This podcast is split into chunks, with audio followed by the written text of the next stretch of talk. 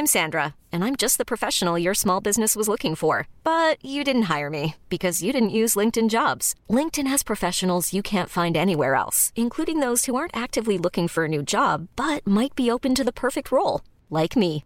In a given month, over 70% of LinkedIn users don't visit other leading job sites. So if you're not looking on LinkedIn, you'll miss out on great candidates like Sandra. Start hiring professionals like a professional. Post your free job on linkedin.com/achieve today.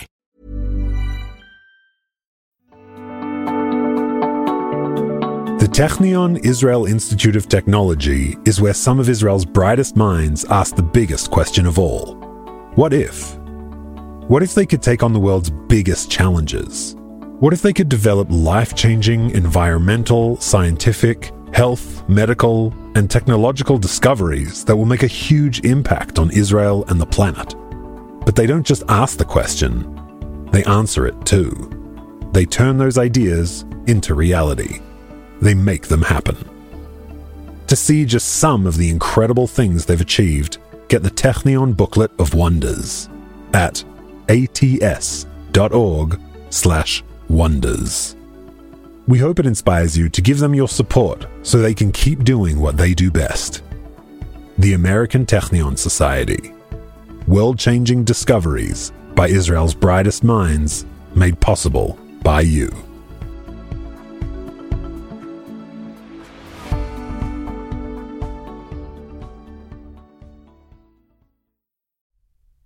Hey guys, it's Mishi.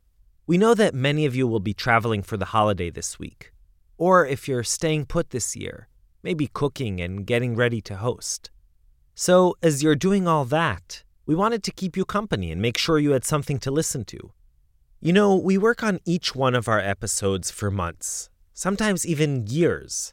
And we interview many, many people, most of whom, for all kinds of reasons, don't end up making it into the final cut. And often we're sorry about that, since we'd like you to hear their voices and their stories, too. So today, as a little Thanksgiving bonus, we're going to air an edited version of an interview we didn't end up using in our most recent episode, By the Rivers of Babylon. It's a conversation with the last rabbi of Baghdad. I guess the first thing that I'll ask you is can you introduce yourself? Okay, I'm uh, Imad Ezra Levy. I was the leader of the Jewish community in Baghdad and uh, the slaughter and the rabbi at the same time, and I have a lot of jobs there. As often happens, the best one liner was set off tape. When I asked Imad if he ever thought of changing his name, he immediately smiled. Are you crazy? He said. It's the best name in the world. Just think about it. I'm one of a kind. All the other Imads are Arabs, so none of them is a Levi.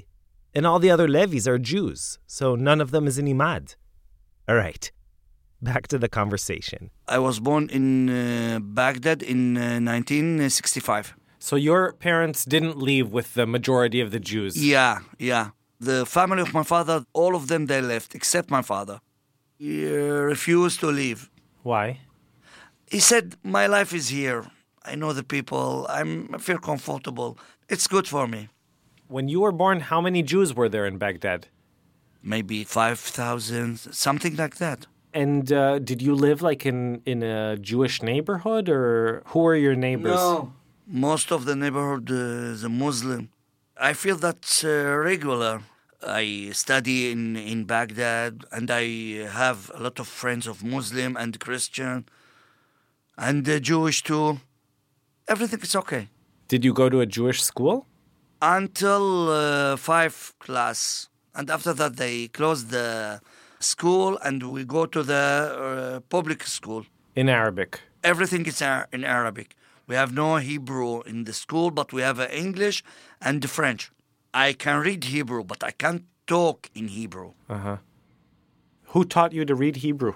My father he had a record, and we listen how you can pronounce the, the word and try to imitate. Uh, and after that, we try to, to pray. But you always felt that you were, I mean, a Jew. Of course, we went to the synagogue. I know I'm Jewish, and I feel I'm Jewish, and I love Jewish.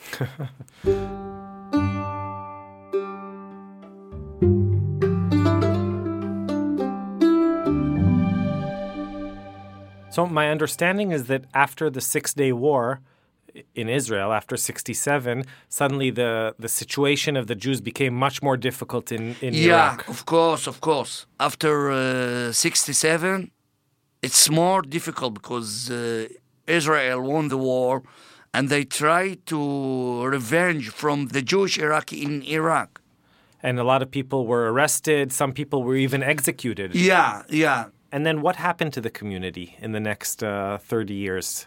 During the years of 70, the people they tried to get out of Iraq.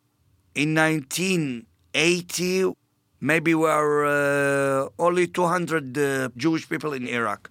As the Jewish community was getting smaller and smaller, did you still go to the synagogue? Uh, Of course, of course. and did synagogues close as a result?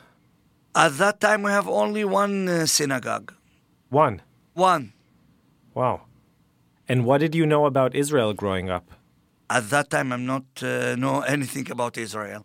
The television and the radio in Baghdad, would they give any information or news about Israel?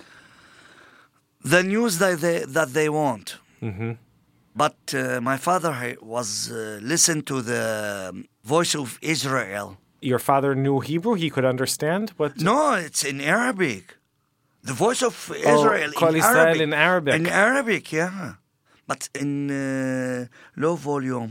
He, he put her ear on the radio because they have no no uh, at that time in uh, earphones. They listen to the all uh, what's happened in the war in uh, 67 and uh, 73 all the times they listened to the voice of Israel. And that's how they knew what was going on. Yeah, yeah. Because of course there was no internet yeah, and no uh, email. And... You know, all the times I uh, listened to the radio.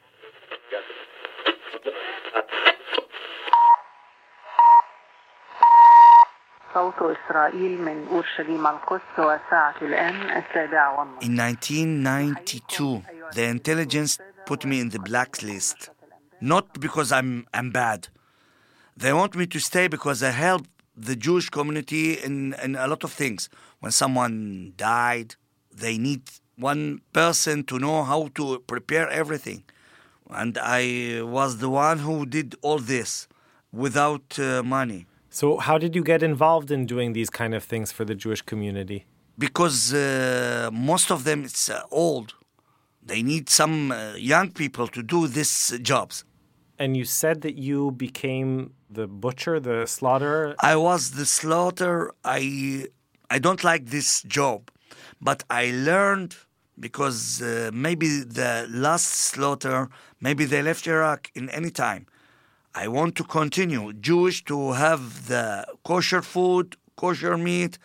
For that reason, I try to do it. I don't like it. So the previous shochet taught you how to become a shochet? Yeah, he he uh, learned me, and I learned uh, f- uh, like the halacha. What what what's the principle of the Jewish? And did the, sh- the the last shochet leave and then you became the Yeah, shochet? he left Iraq in uh, 2002. So you became the shochet, Yeah, the slaughter. Yeah, the slaughterer, and the rabbi? I was the honor rabbi. I do the services. Uh, when uh, someone died, we must uh, read on in the cemetery, and I try to mm, to do the services in uh, in the synagogue. So would you read from the Torah? Yeah, I learned. So basically, you every time somebody left who had some sort of job within the community, you just took over that we, job. We, we must we must uh, serve. so it was a good thing that the community had you. Otherwise, they'd be completely lost. yeah, yeah, yeah. I feel I have a lot of responsibility, but I'm I'm glad to help. I'm glad. I'm so glad. So how did you become the leader of the community? We have election How many Jews were there at this point in Baghdad? in 2003, 34. 34 Jews? Yeah. Not all the 34 they came to vote, uh-huh. but most of them they want me because they know I can help the Jewish community So you were elected to be the, the actual Yeah, leader. yeah. I fixed the cemetery. I fixed after that the synagogue, the shelter of the old uh, men and women. Mm-hmm. In uh, 2003, Yeah. uh, I closed the synagogue.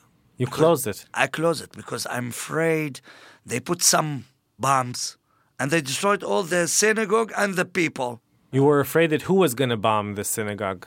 Maybe the Al Qaeda, maybe the people they work with Iran.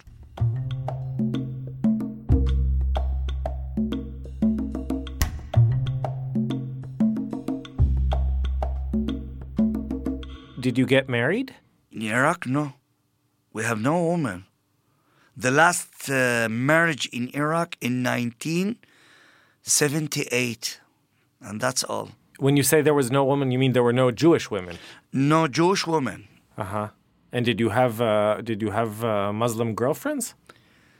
It's not like here the girlfriend. Maybe you talk with her in phone. Maybe once you you go outside. it's it's so terrible. It's not like here.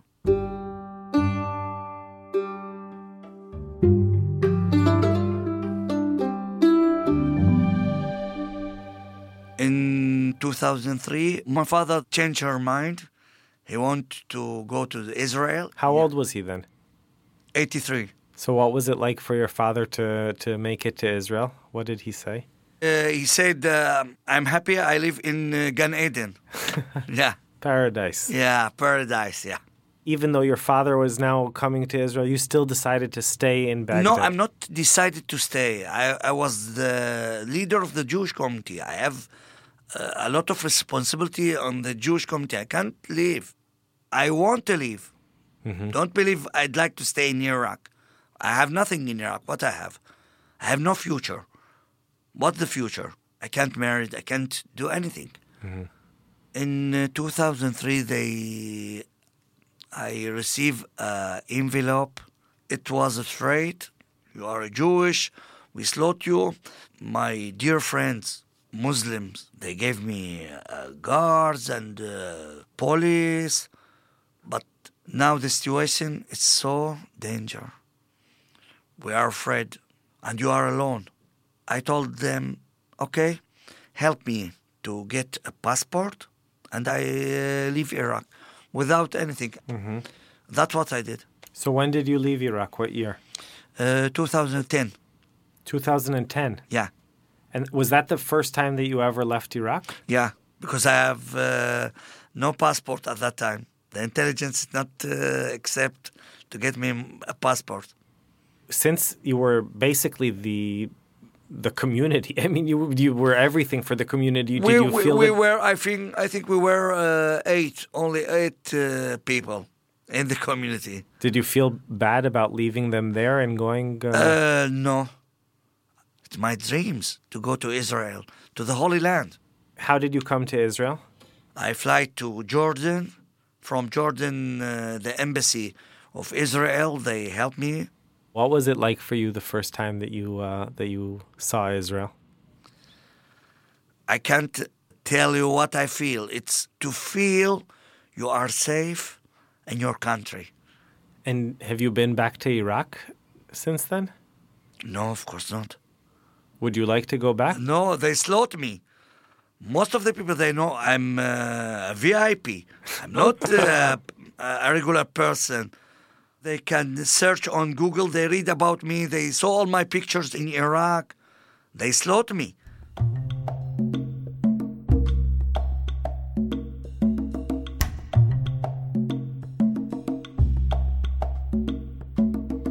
And now, do you think of yourself as an Israeli or as an Iraqi or both? I'm Israeli. I'm Jewish, but my roots from Iraq.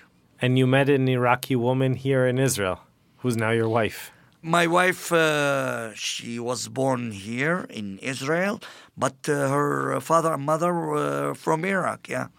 How how old were you when you got married? 47. Not young. I spent all the times in Iraq.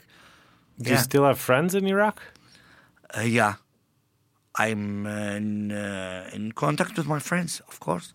What do you? I mean, I'm sure there's a lot of things that you miss about Iraq. Certain foods, or certain restaurants that you like, or uh, sports teams, or friends. Or... Every, we have everything here.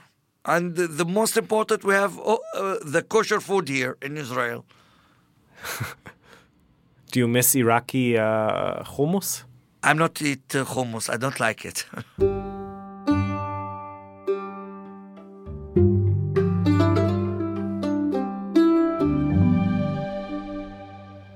And how many Jews are left today in Baghdad? Uh, five, only five. Five. That's all. Five Jews left. Wow. Yeah. Who are they? Old people? Um, 57 until 90. Yeah. So when those five people die, um, that's it. There will be no more Jews in Baghdad. We can't expect anything. We don't know. And now you feel that your job there is done, Now I'm out of Iraq. and you feel good. Baruch Hashem.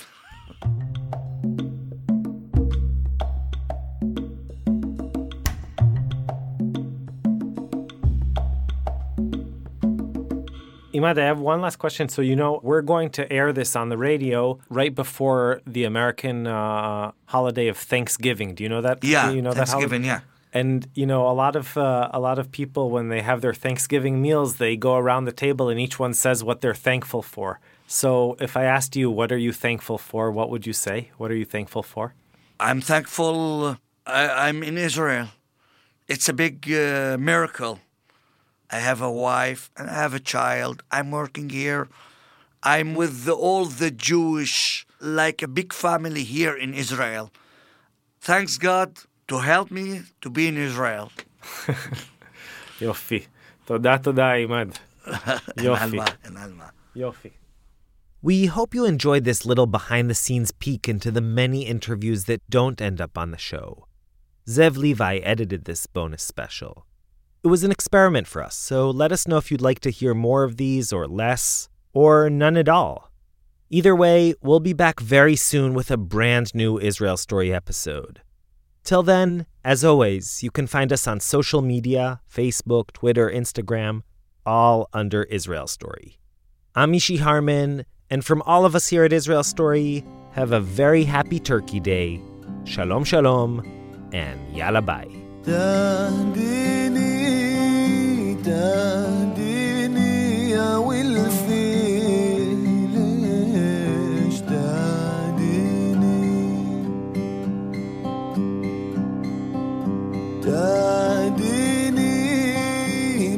one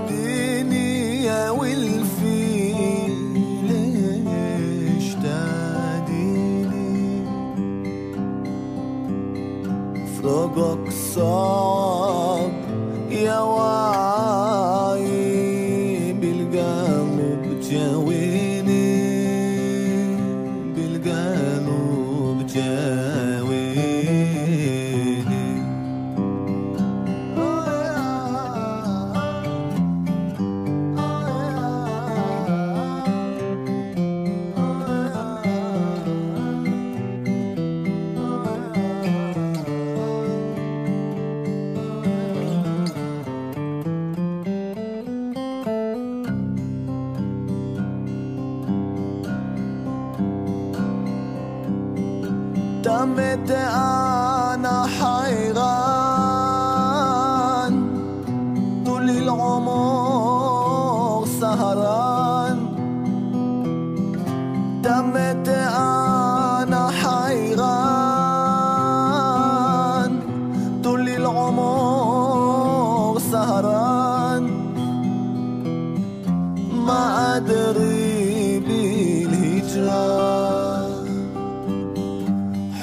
حبي جاء حبي جازيني